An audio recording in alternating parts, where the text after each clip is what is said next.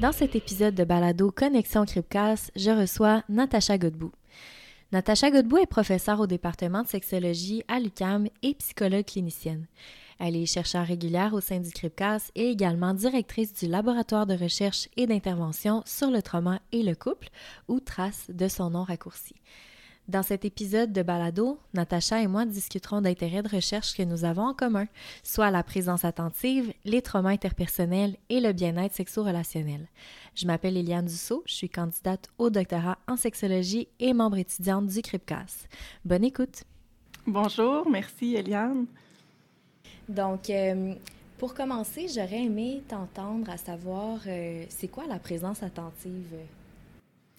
C'est un bon point de départ, en effet. Euh, la présence attentive prend plusieurs formes. On va parler prioritairement aujourd'hui de l'état, c'est-à-dire pas les comportements qu'on va faire ou les pratiques de présence attentive, mais vraiment l'état dans lequel on porte attention à son expérience telle qu'il se déroule au moment présent.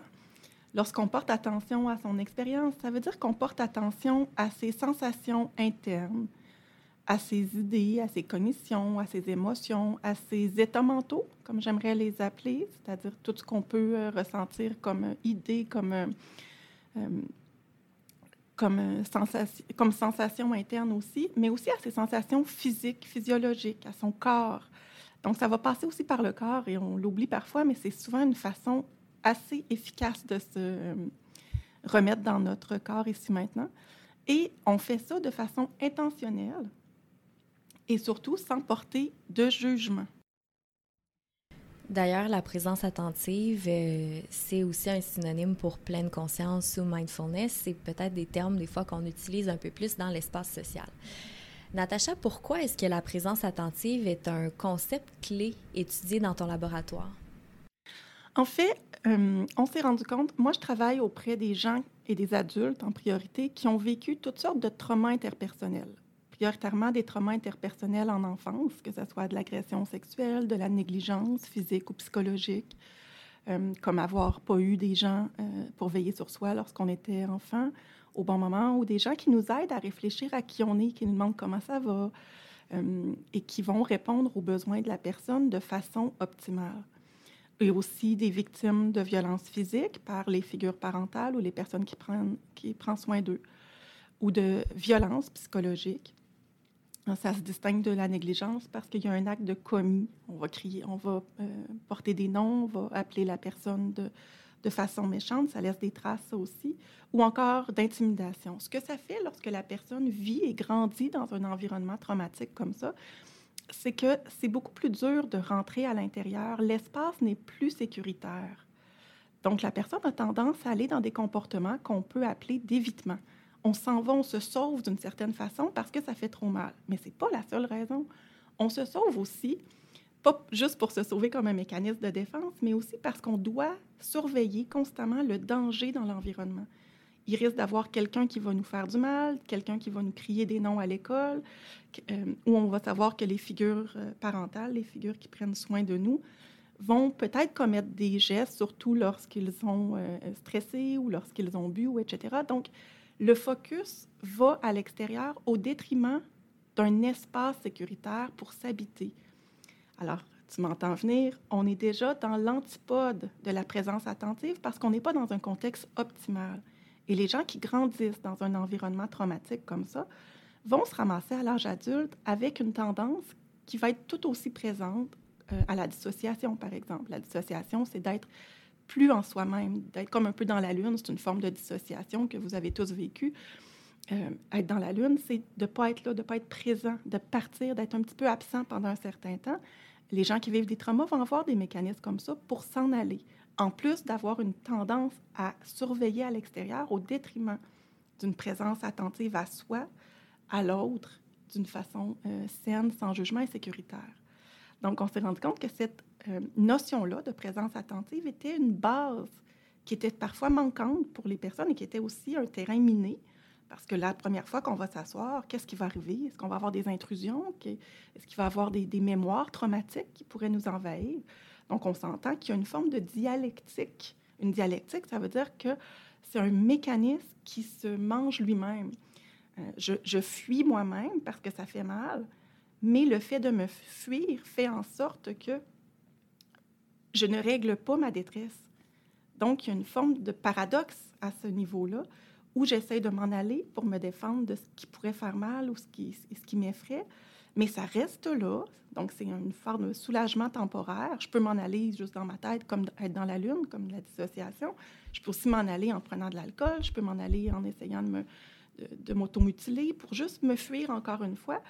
Mais la détresse, en bout de compte, reste là. Je n'arrive pas à métaboliser, à digérer mes traumas progressivement. C'est pour ça que la présence attentive offre un socle, offre un terrain vraiment, vraiment intéressant pour aller tranquillement progressivement travailler ces traumas et les traces qu'ils ont laissées sur nous et notre vie. D'ailleurs, bon, tu décrivais un peu un contexte insécurisant dans lequel plusieurs personnes peuvent grandir. Euh, dans le milieu familial ou ça peut être à l'école justement quand on vit de l'intimidation par les pères. Euh, je pense que des fois, socialement, il peut y avoir une forme d'évitement collectif du trauma. Donc, on va penser que le trauma, c'est d'avoir grandi dans une pauvreté extrême, d'avoir été frappé euh, à tous les jours par ses parents, d'avoir vécu des agressions sexuelles à répétition. En vérité, euh, selon toi, ça serait quoi un, environnement typique insécurisant ou peut-être le plus fréquent et à combien de gens ça arrive? C'est une bonne question. On voit bien, Eliane, que tu fais ton doctorat sur les traumas et la présence attentive. Euh, oui, euh, creusons un peu ensemble cette question. Premièrement, les chiffres sur les traumas ont choqué. Là. On est dans les années 90 quand nos collègues de sociologie, comme David Finkeler, ont mis sur la map la prévalence tellement énorme des traumas euh, et ils nous ont informé, le monde de la science et le grand public, que juste dans la dernière année, des adolescents questionnés, il y avait quasiment 70 là, des jeunes qui rapportaient avoir été exposés ou avoir vécu eux-mêmes des traumas interpersonnels euh, importants, que ce soit de voir quelqu'un se faire tuer dans la ruelle ou d'être victime d'agression sexuelle. Donc, c'est des chiffres qui choquent, c'est des chiffres surprenants. Et encore aujourd'hui, euh, dans notre société, on se rend compte que si on pense seulement à l'agression sexuelle en enfance, hein, je ne prends pas le moindre des traumas, c'est à peu près une femme sur quatre et euh, minimum un homme sur huit là, euh, qui ont été victimes de ces traumas-là. Donc, c'est beaucoup plus fréquent. C'est certain qu'il y a des gens qui vont nous écouter qui ont vécu ça. Et c'est plus large que ce qu'on pense et c'est pas nécessairement... Chacun a vécu notre lot de trauma. Je pense que c'est de cette façon-là, euh, je ne sais pas si tu es d'accord avec moi, Hélène, qu'on doit réfléchir à ces traumas-là. On a chacun vécu des expériences qui vont être des expériences à différents niveaux et qui vont laisser des traces et qui vont former notre façon d'être, notre façon de se percevoir aujourd'hui, notre façon de réagir en contexte relationnel. Et comme on est des animaux relationnels, des créatures relationnelles, les humains, on a besoin les uns des autres. On a besoin de validation les uns des autres, de, relations, de connexions profondes. Eh bien, ces expériences-là vont affecter notre façon de se voir et de voir les autres et de connecter les uns les autres. Je te relancerai toi aussi. Qu'est-ce que tu en penses? Hein? J'en pense que, en fait, bon, premièrement, on parle peu de la négligence. On en parle de plus en plus, je pense, entre autres dans la science, mais on parle pas encore beaucoup de négligence dans l'espace social, puis la négligence particulièrement psychologique, ça reste euh, la forme de, traumatisme qui est la plus fréquente dans plusieurs études qu'on a documentées. Euh, puis la négligence, puis les traumas psychologiques en général aussi, vu qu'ils laissent moins une trace sur le corps, des fois on a tendance à peut-être euh, négliger leur impact sur le fonctionnement. Puis c'est sûr que, bon, dans ma thèse doctorale, c'est là-dessus aussi que je me suis intéressée. Fait que ce qu'on commence à voir, en fait, c'est que potentiellement, chez des gens qui auraient vécu de l'agression sexuelle à l'enfance, euh, les personnes qui vivent dans un, milieu familial où il y aurait potentiellement un peu plus de sécurité, donc moins d'autres formes de trauma comme la négligence, la violence, autant physique que psychologique, ces gens-là, à l'âge adulte, ont un bien-être sexo-relationnel qui est semblable à des gens qui n'ont pas vécu d'agression sexuelle à l'enfance. Donc, tout ça, c'est pour dire aussi que c'est difficile de comprendre en quoi le bagage spécifique d'une personne va l'affecter euh, individuellement. Puis bon, que des fois, il y a des formes de trauma qu'on ne pense pas qu'ils sont des traumas, mais ça peut être traumatique, surtout pour un enfant, tu sais, par exemple, qui doit porter la charge émotionnelle de ses parents, pour un enfant qui... Euh, bon, qui ses parents n'ont jamais mis, n'ont jamais, l'ont jamais aidé à identifier ses émotions, par exemple. Tout ça, ça laisse des traces à l'âge adulte aussi.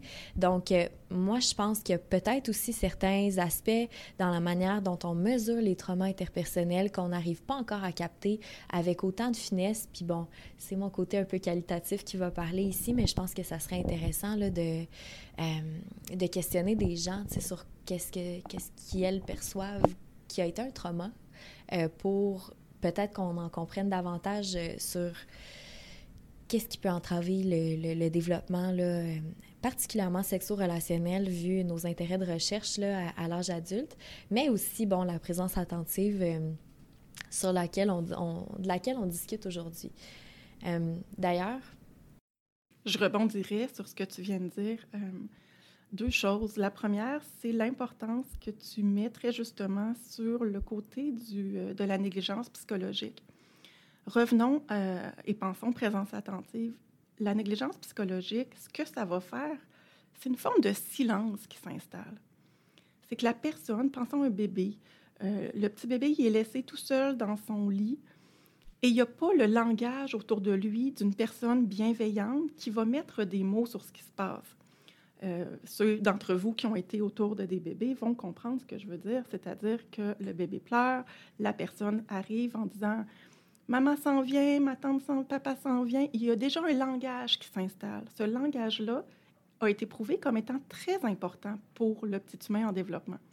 Ce langage-là prend toutes sortes de formes. Hein. Euh, je reste avec le bébé. Oh, bébé pleure, il n'y a pas faim. On essaie de donner euh, le biberon, le sein, peu importe. Il n'y a pas faim. Bon, mais qu'est-ce qui se passe? La couche est-tu mouillée? T'as-tu mouillé mon bébé? Ça va-tu? Non, c'est pas ça non plus. Ah, peut-être des coliques. Tape, tape, tape le dos. Brasse, brasse, brasse. Berce, berce, berce. Dans un climat de négligence, c'est le contraire qui s'installe. Même si la personne reçoit des soins physiques, comme du, euh, du lait, même si le bébé est nourri, il y, a, euh, il y, a, des études qui ont montré qu'il y a même des enfants qui vont se laisser mourir lorsqu'il n'y a pas l'ambiance affective qui entoure ces soins-là. Parce que c'est tellement important pour les humains en développement. Lorsque l'enfant grandit un petit peu, ces mots-là vont aider la capacité de se poser, de se réfléchir dans un climat sécuritaire. Lorsque le parent va dire Ah, tu sembles fatigué, ou tu reviens de l'école, comment ça a été aujourd'hui, comment tu te sens, comment j'ai l'impression que tu te sens un peu différent, est-ce qu'il s'est passé quelque chose? Là, on est en train de développer la capacité à observer son monde interne, sans jugement, juste comment je me sens, comment je me dépose? Et je n'ai pas peur de mes états mentaux parce que je suis capable de les réfléchir. Au début, l'enfant en développement ne peut pas faire ça tout seul. Il a besoin d'une tête mature, pensante, donc la figure parentale, qui va l'aider à mettre des mots, qui va passer par cette tête intelligente, plus que lui, plus développée, pour être capable de se réfléchir et ne tranquillement plus avoir peur des états. Au début, euh, tout le monde sait c'est quoi avoir faim, ça fait mal avoir faim. Bien, imaginez avoir un stress dans son ventre. Vous l'avez vécu aussi, ça fait mal, mais on ne sait pas c'est quoi. On a besoin de quelqu'un pour dire, ben ça, ça s'appelle du stress. Ça se peut-tu que tu sois stressé? Qu'est-ce qui est arrivé aujourd'hui pour vivre ça? Et la prochaine étape, on a besoin de ça, de l'observer sans jugement et de dire, ben gadon, je me sens comme ça, dans ma gorge, ça sent comme ça, dans mon ventre, ça sent comme ça, dans mes poumons, c'est comme ça que ça sent. Et c'est le départ pour un jour être capable de réguler ces émotions-là. Si on n'a jamais eu cette ambiance-là, parce qu'il y a du trauma, parce qu'on va se faire crier non, parce qu'on doit être sur nos gardes, ou parce qu'il y a juste un silence dans la maison. Il n'y a personne qui est là pour accueillir, pour poser ces questions-là.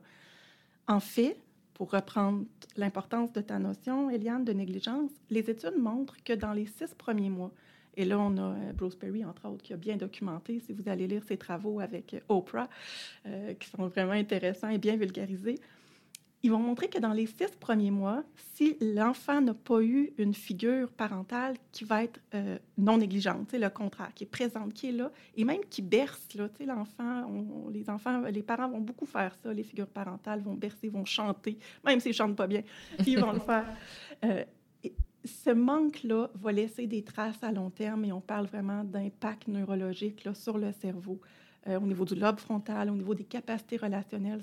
C'est le moment des premiers sourires qui s'en viennent bientôt. Donc, on est en train d'affecter pour toute la vie certaines habiletés relationnelles. C'est que ça part très tôt. Et on ne le saura pas des fois à l'âge adulte, qu'est-ce qui s'est passé durant nos six premiers mois. On va le détecter. Et des gens, par exemple, euh, qui ont vécu de la négligence massive, ils n'auront pas un sens du rythme. Parce que, comme on a appris le sens du rythme, c'est beaucoup avec les premiers berçages que les parents ont fait spontanément en euh, berçant le bébé. Les parents font ça, même en chaise berçante, en chantant, en donnant les, les petites tapettes dans le dos. Là. Euh, et puis en chantant. Fait c'est des choses qui ont l'air toutes simples, mais quand elles sont pas là, elles laissent des traces. La deuxième chose que tu as nommée, il me semble, c'est euh, le, contraire, c'est l'agression sexuelle. Ça se peut-tu que tu sois allé là? Ouais, je parlais des gens qui ont vécu de l'agression sexuelle, euh, mais qui ont vécu peu d'autres formes de trauma dans le milieu familial, puis comment ces gens-là, à l'âge adulte, euh, s'en remettent potentiellement. Bon, qui ont comme une plateforme un peu pour le rétablissement. J'adore ça, ce que tu apportes, parce que. Et c'est un message d'espoir. Ce que ça veut dire, ça veut dire on va être confrontés, les humains, à plusieurs traumas au cours de notre vie. On va avoir des traumas relationnels, c'est inévitable toutes sortes de traumas, de micro-traumas et de traumas plus majeurs. La vie est parfois pénible et il y a des défis qui vont la parsemer. Et chacune de ces expériences-là euh, peut être difficile à vivre, mais peut aussi être une forme d'opportunité d'avoir accès à un soutien social important. Donc, ce que tu as mis de l'avant, euh, Eliane, dans tes travaux, qui le montre bien, c'est que lorsque la personne vit une agression sexuelle, par exemple, c'est jamais quelque chose de bien. C'est jamais une opportunité. Je peux pas le dire de cette façon-là. Mais quand même, si à ce moment-là, il y a un réseau autour de cette personne-là qui se met en place, qui se dit, il est arrivé ça et on va répondre de façon la plus optimale possible, on va te, te, te, donner le, le, le, plus de traitements, de réponses positives possibles, l'enfant qui vit cette situation traumatique-là apprend qu'il y a des choses terribles qui arrivent, que ça laisse des traces et que c'est vraiment difficile et qu'en même temps, il est capable de traverser ça et que les autres figures d'attachement, son papa, sa maman, les gens importants pour lui, sa grand-maman, sont là pour l'aider à traverser. Donc, il vaut la peine d'être aidé et on peut compter sur certaines personnes pour traverser ces choses pénibles. Alors là, c'est dans ce sens-là que ces, ces expériences difficiles deviennent aussi des fenêtres d'opportunité. Et là, je te tendrai la perche, Eliane pour revenir dans notre société, parce qu'on a un rôle à jouer en tant que société au niveau de la réponse sensible au trauma qu'on peut avoir les uns envers les autres, mais même dans notre message social qui pourrait retraumatiser ou aider les victimes qui ont vécu toutes sortes de traumas. Oui, ben d'ailleurs, effectivement qu'on a une, selon moi, une responsabilité, là, entre autres, euh, en, en, tant que chercheur. Euh, c'est un peu pour ça qu'avec Trace, on fait énormément de vulgarisation aussi. C'est parce qu'on croit à cette importance des, des messages. Euh, moi, j'aurais eu envie de t'entendre sur, bon, là, je pense tu as quand même fait le pont sur comment est-ce que les traumas interpersonnels affectent notre capacité à entrer en relation et en quoi les relations interpersonnelles sont aussi tellement importantes dans le rétablissement du trauma. J'aurais eu envie de t'entendre sur euh, pourquoi la présence attentive en particulier quand on parle de bien-être sexo-relationnel? Avec plaisir. Euh, en fait, c'est très difficile de vivre une sexualité épanouie si on n'est pas présent à soi-même et à l'autre. Une des, euh, il y a plusieurs sphère à la sexualité. Il y a une sphère de sensation qui peut être même individuelle. Et pour vivre et sentir les sensations, c'est important d'être présent, présente à soi, à son corps, à ses états internes. Et c'est important de le faire sans jugement. Si on est en train de se demander de quoi j'ai l'air, est-ce que c'est correct, est-ce que c'est bon, est-ce que c'est mauvais, on perd le contact avec ses sensations et avec ce qu'on aime ou ce qu'on n'aime pas, par exemple on va le développer si tu veux, Eliane, mais je passe à un autre volet, c'est-à-dire qu'un volet euh, de la sphère sexo-relationnelle, c'est aussi une forme de connexion à l'autre à travers la sexualité. Donc, la sexualité est une forme de, terrain fertile où on peut aller vers une connexion d'intimité qui est riche, qui est précieuse, qui est rare, qu'on partage avec certaines personnes, euh, une personne ou certains partenaires euh, sexuels qu'on choisit. Et encore une fois, cette connexion-là demande une capacité de s'arrêter, d'être avec l'autre, euh, de ne pas être habité par les fantômes du passé, par exemple, qui viennent nous hanter ou qui viennent prendre toute la place, parce que ça va arriver qu'il va y avoir certaines intrusions. Mais tant qu'elles ne viennent pas nous dérouter, qu'on soit capable de rester ici maintenant avec l'autre personne pour être capable de connecter. Ou nos états ou nos jugements. Je suis trop ci, pas assez comme ça, euh, je devrais le faire comme ça. Pourquoi je ne réagis pas de cette façon-là?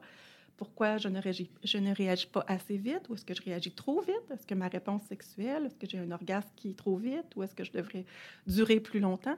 Ça, c'est toutes des questions qui viennent entraver notre capacité d'être ici, maintenant, dans l'expérience, sans jugement.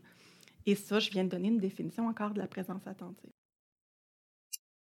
Puis d'ailleurs, bon, là, tu nommais des choses, puis je pense que la science a beaucoup documenté l'impact de l'agression sexuelle sur la sexualité. On s'entend que, bon, le lien est assez direct à faire, là, dans le sens où on a une expérience où on n'a pas respecté notre consentement, euh, puis bon, comment ça va se refléter exactement dans le même type d'expérience. Je pense que c'est peut-être un peu plus compris pour la, majorité des gens dans la population en quoi un va affecter l'autre.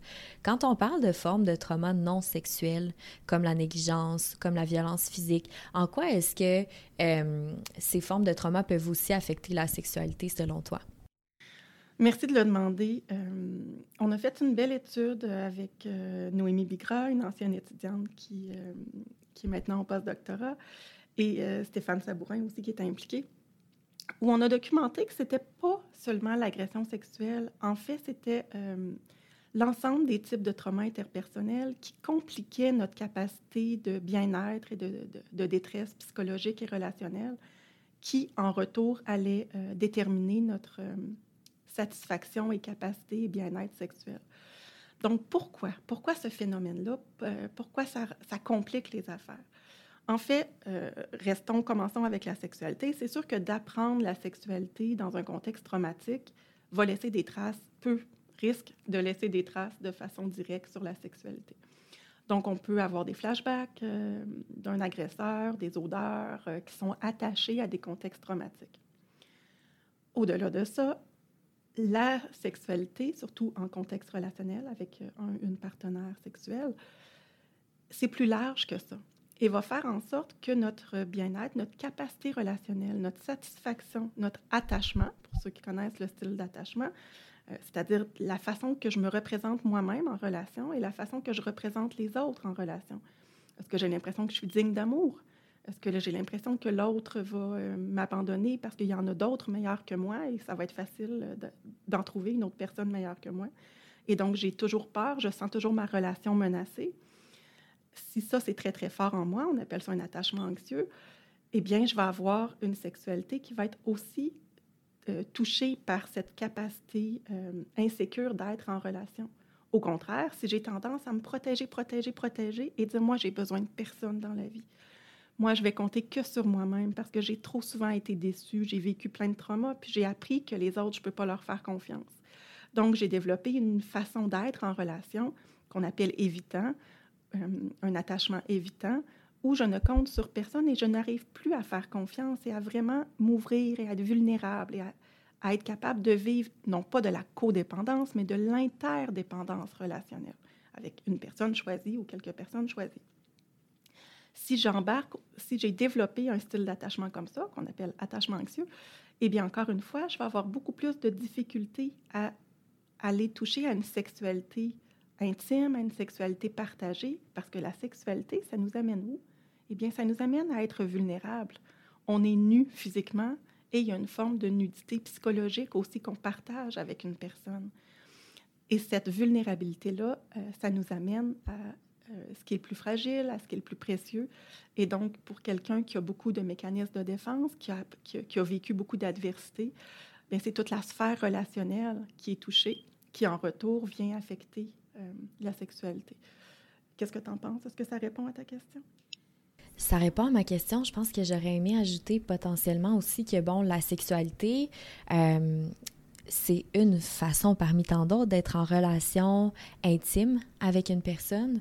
Euh, puis que, bon, par exemple, dans une relation comme un couple, euh, la sexualité va être affectée, mais bon, normalement, quand la sexualité est affectée, il y a aussi d'autres aspects de l'intimité qui sont affectés, comme la capacité à entrer en communication, la capacité à régler des conflits euh, sans que ça escalade en violence, euh, ce genre de, choses-là. Euh, puis bon, le lien entre la présence attentive aussi, puis le bien-être sexo-relationnel vient dans cet aspect-là où la présence attentive, ce qu'elle fait, c'est qu'elle permet justement une plus grande régulation émotionnelle dans des moments qui sont parfois très émotionnellement chargés dans les relations intimes. Euh, puis aussi, bon, pour l'autre question sur comment est-ce que des traumas non sexuels peuvent affecter la sphère sexo-relationnelle, je pense que c'est aussi cette notion-là où quand on n'a pas connu, bon, parce que bon, on va dire un, milieu familial, c'est aussi un contexte d'intimité qu'on vit à l'enfance. Tu sais, quand la, quand la figure parentale est là pour nous, puis que, bon, répond, euh, nous aide à identifier nos émotions, euh, euh, bon, prend soin de nos besoins physiques, c'est tellement intime comme contexte.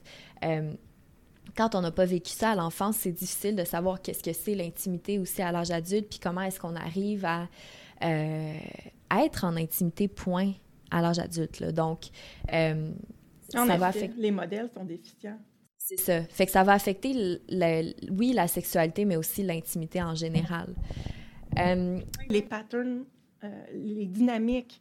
Et c'est ça qu'on va étudier euh, au GRIPCAS, entre autres, qui est un centre sur les traumas, les agressions sexuelles et le couple. C'est les dynamiques qui s'installent. on parle de, de, de dynamique où une personne se sent attaquée, même si le commentaire de l'autre n'était pas nécessairement attaquant, ou si la personne a oublié d'acheter une pinte de lait, par exemple, clin d'œil à des théories sur l'attachement, et la personne le reçoit comme étant une attaque, un manque d'amour, une manifestation que l'autre n'est pas là pour euh, la personne. Donc, c'est ces apprentissages-là qui viennent connoter et de dire, bien, voyons donc, comment ça tu réagis de façon aussi intense au fait que euh, j'ai pas fait la vaisselle ou j'ai oublié la pinte de lait? Eh bien, la réponse, c'est, pour reprendre la bonne question trauma, mais qu'est-ce qui t'est arrivé? Mais qu'est-ce qui est arrivé dans ta vie pour que le fait de vivre cette situation euh, relationnelle actuelle ou de couple actuel vienne déclencher à l'intérieur de toi un sentiment fort et une réaction de communication forte qui s'ensuit.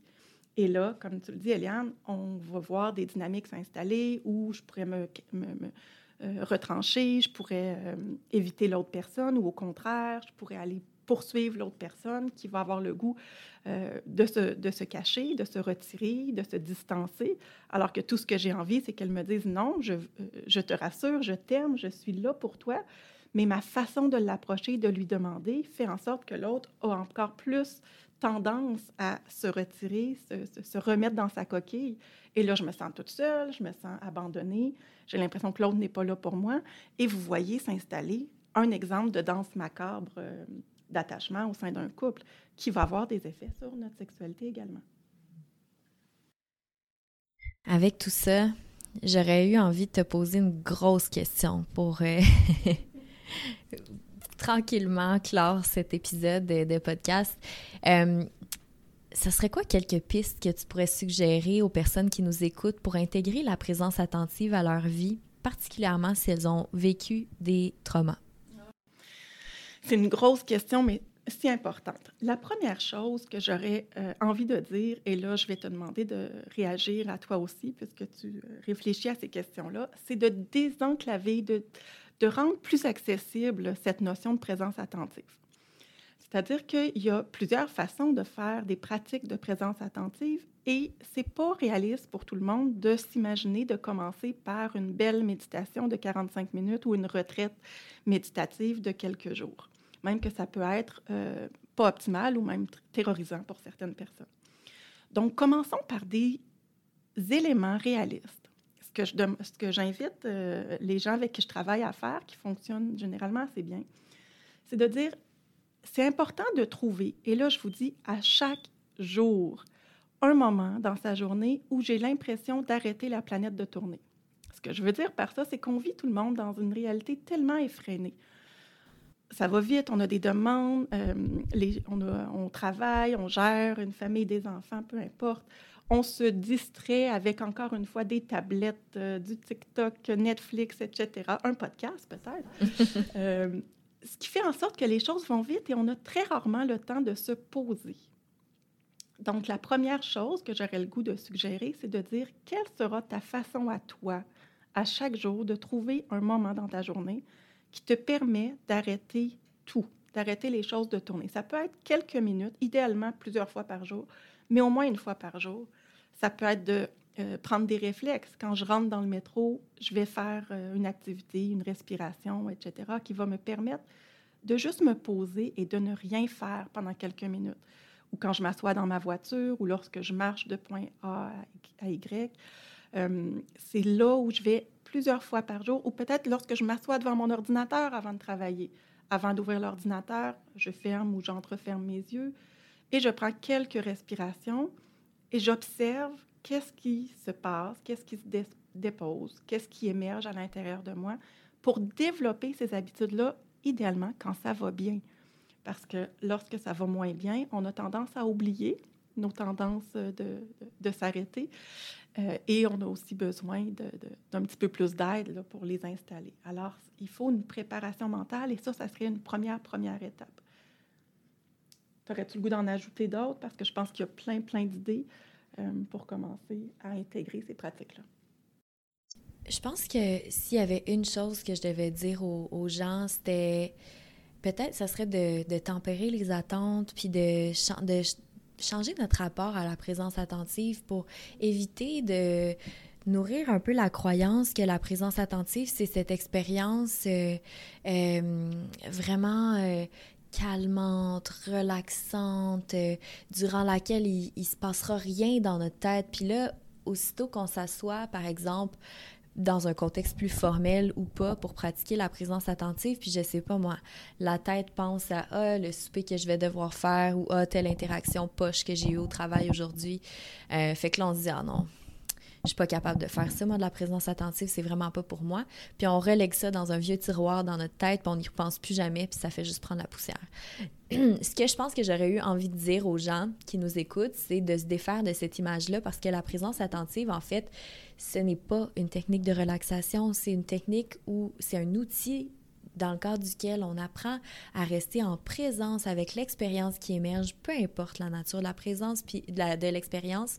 Puis parfois, cette expérience-là va être agréable, puis parfois va être désagréable aussi. Puis bon, ce qu'on veut aussi, c'est pas de pousser une personne à rester présente à une expérience qui la dépasse complètement. Euh, donc, de rester, c'est correct. Des fois, il y a des émotions difficiles et tout ça qui vont ressurgir, euh, mais de pas continuer à pousser une pratique si on sent que là, on est en détresse on n'arrive plus à composer avec cette expérience-là. Fait que ça, ça serait euh, un peu mon truc à moi. Je rebondis sur ce que tu dis, Eliane, parce que ça me fait penser à une analogie que j'utilise en, clinique. Je crois qu'il fonctionne bien. C'est l'analogie de la plongée sous-marine. Ce qu'on fait en plongée sous-marine, euh, on commence généralement doucement, avec de l'apnée. Hein? on va faire le lien avec la présence attentive. Ce qui se passe en plongée sous-marine, c'est qu'au début, on a peut-être un tuba puis un petit tube. Disons qu'on commence avec rien. Hein. C'est votre première fois. Vous commencez une présence attentive, vous n'avez jamais fait ça avant. Mais vous n'avez même pas encore de, masque et de tuba. Vous resterez peut-être pas là longtemps et c'est bien correct. Mais vous allez ouvrir les yeux, ça va peut-être chauffer un petit peu dans l'eau parce que c'est euh, salé peut-être. Et euh, déjà, vous allez dire, ah, mais mon Dieu, il y a tout un monde à observer. J'ai peut-être le goût d'observer et d'ouvrir les yeux. Et là, la deuxième étape, ça va être de dire, bien, comment moi, je vais m'outiller pour faire ça? Je vais peut-être m'installer plus confortablement, je vais peut-être essayer de lire un peu sur comment on fait ça, euh, je vais peut-être essayer de, diminuer mes attentes, mais l'objectif, c'est d'ouvrir la curiosité. Parce que lorsqu'on commence, là, on met notre tuba, notre masque, on y va, on observe. Le but, c'est de pas dire arc, le poisson, lui, il est laid, ah, lui, il est beau. C'est pas ça qu'on fait. On fait oh, un poisson vert et bleu, comme c'est intéressant. Un machin qui se promène, là, qui est noir puis qui est luisant, et que c'est intéressant. On va y aller dans une idée d'ouverture et de curiosité sans jugement, pour commencer. Et si on veut aller dans des eaux un petit peu plus épeurantes, pensons à des eaux qui sont infestées de requins, on n'ira pas tout de suite. On va aller chercher peut-être une cage dans laquelle on va aller s'installer pour être en sécurité et observer. Et là, on va dire, mon Dieu, que c'est intéressant voir les requins se promener autour de nous parce que je suis en sécurité et j'ai appris à savoir quoi faire avec, par exemple, mes mémoires traumatiques. Je ne sais que je ne suis pas en danger lorsque je les vois émerger autour de moi. Mais on ne commencera pas dans l'eau infestée de requins, pas d'instruments et pas d'outils autour de nous. Et ça ne sera surtout pas euh, euh, de se juger en disant Voyons donc, je ne suis pas capable de rester là. Non, non, il va doucement, comme dans cette idée de plongée sous-marine, avec curiosité, ouverture et étape, au fur et à mesure qu'on est outillé. Il y a peut-être des jours que ça change aussi. Il y a une journée où on reste, on voit des choses émerger à l'intérieur de nous, on les observe, ça va bien. Une autre journée où non, c'est pas ça qui se passe aujourd'hui. J'ai besoin d'aller marcher activement ou d'aller faire un jogging. C'est correct. On a le droit de le vivre différemment d'une journée à l'autre. Je ne sais pas si ça te parle, mon analogie, là, si ça rime avec ta façon de voir la présence attentive. Mais c'est cette idée d'abandonner le jugement, comme on ferait lorsqu'on essaye d'explorer un nouveau monde sous-marin qu'on ne connaît pas. Ben, c'est la première fois que je t'entendais parler de cette, Voyons, cette analogie. Euh, c'est euh, vraiment intéressant. Et euh, puis d'ailleurs, ben, comment on fait pour se sentir en sécurité d'aller nager avec des requins autour de soi? C'est quoi notre cage dans la vraie vie? Notre cage, c'est notre capacité de régulation dont tu parlais tout à l'heure.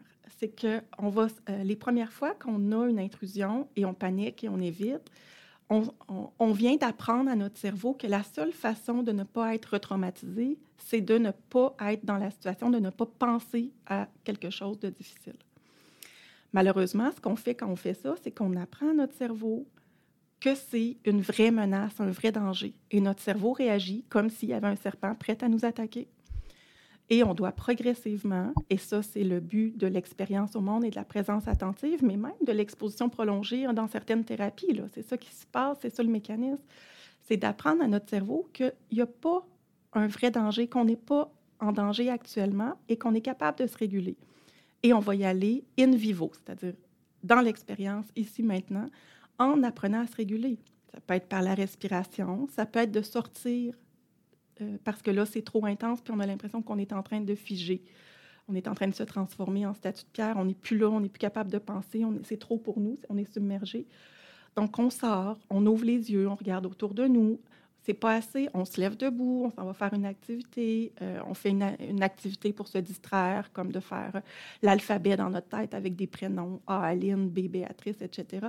Pour, pour changer et surtout apprendre à notre cerveau qu'on est capable de sortir et de revenir. Après, si on a l'impression qu'on peut revenir et qu'il y a une intrusion, mais qu'on ne se sent pas dépassé, on n'a pas l'impression d'être comme un, chevreuil au milieu de l'autoroute qui fige. Là.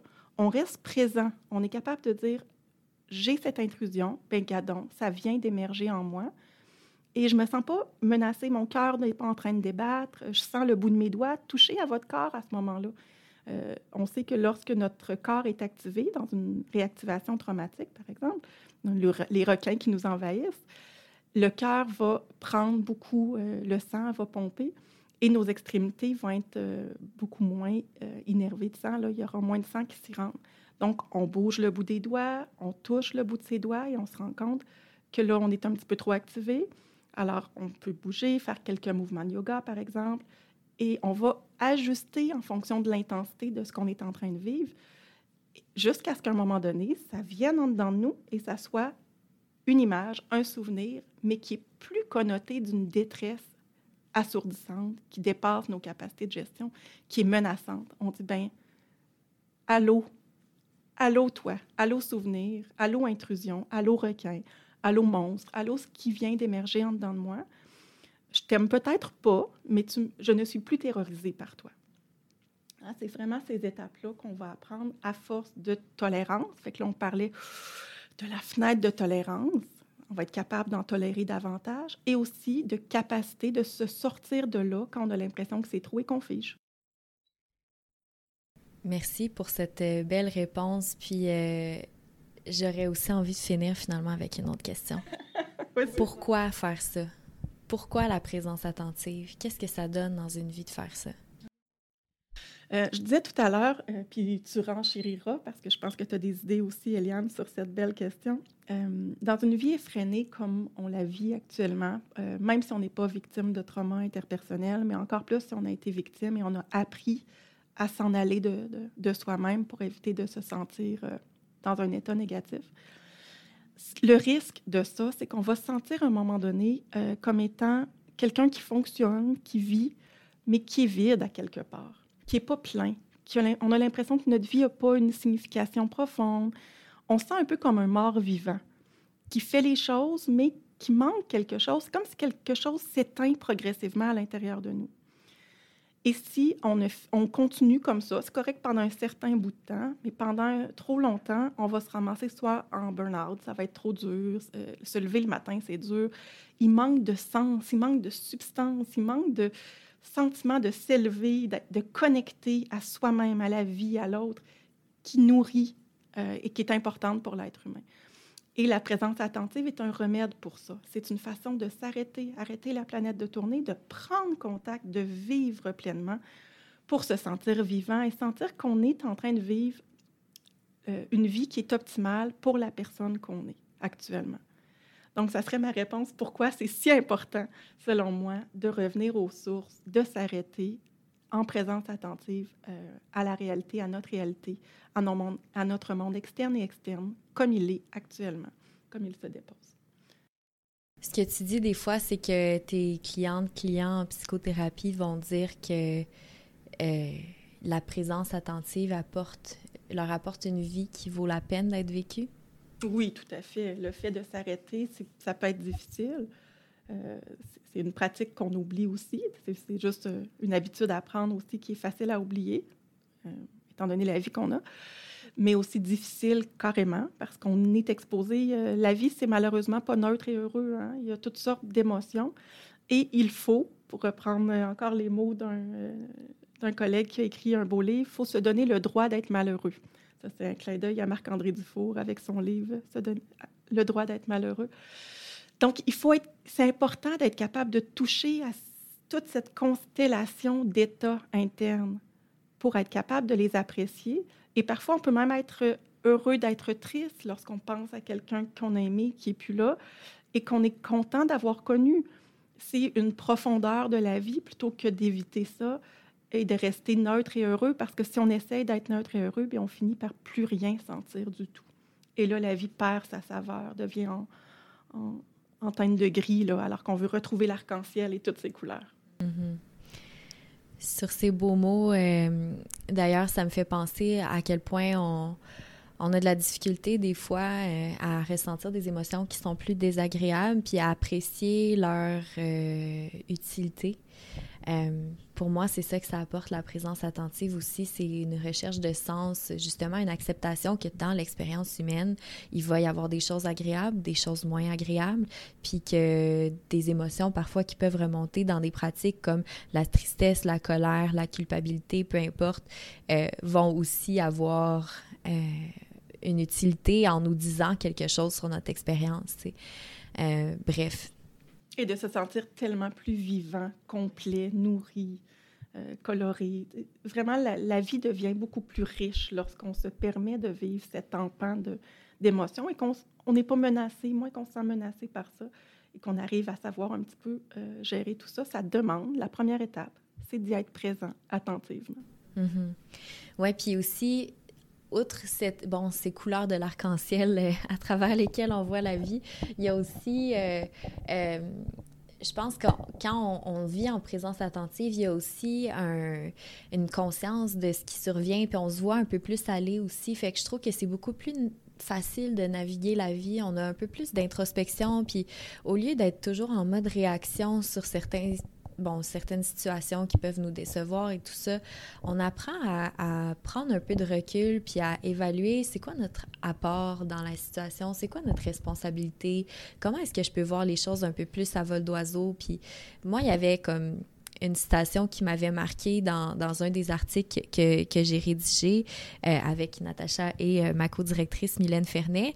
Euh, une participante qui disait que la présence attentive lui avait amené ça, dans le fond, de se rendre compte que dans sa vie, elle avait l'impression qu'elle se faisait toujours laisser par ses partenaires, puis que finalement, en commençant à pratiquer la présence attentive, elle se rendait compte que c'est elle qui sabotait ses relations, tu. Fait que je trouve que la présence attentive, ça amène ça aussi, ça amène une conscience différente de nos patrons relationnels, de notre façon de voir le monde aussi, euh, des rôles qu'on se donne dans certaines relations, par exemple. Euh, donc, pour moi, c'est aussi ça qui est tellement clé. Ah oui, quel beau mot de la fin. C'est cette idée de se donner la permission d'être, d'être qui on est, de voir comment on agit. Et en fait, c'est la... il faut ça pour après ça décider qui on veut et qu'est-ce qu'on veut et de se comporter en fonction et d'aller vers nos objectifs et aussi d'avoir une vie qui correspond à nos valeurs les plus profondes. Ça demande cette acceptation intégrale de qui on est, de ce qui se passe, sans s'en sentir menacé. Natacha, ça a été tellement intéressant comme discussion. Je sens que toi et moi, on pourrait toujours parler pendant des heures sur ces sujets-là. Merci énormément d'avoir accepté l'invitation. Merci à toi, Eliane. Euh, oui, j'ai adoré ça. Merci beaucoup de l'invitation. Merci au Gripcast de permettre ça également. Euh, et j'espère que ça sera utile et intéressant pour certaines personnes qui nous écoutent. Je suis certaine que oui. Euh, Natacha, on peut suivre tes travaux sur ResearchGate, sur ton site web www.natachagodbout.com. On peut suivre les travaux vulgarisés de ton équipe sur la page Facebook du laboratoire Unité de recherche et d'intervention sur le trauma et le couple, sur le compte Instagram Lab barre de soulignement trace et sur Twitter Lab barre de soulignement trace. Tout plein de plateformes pour suivre tes travaux. Merci. Merci.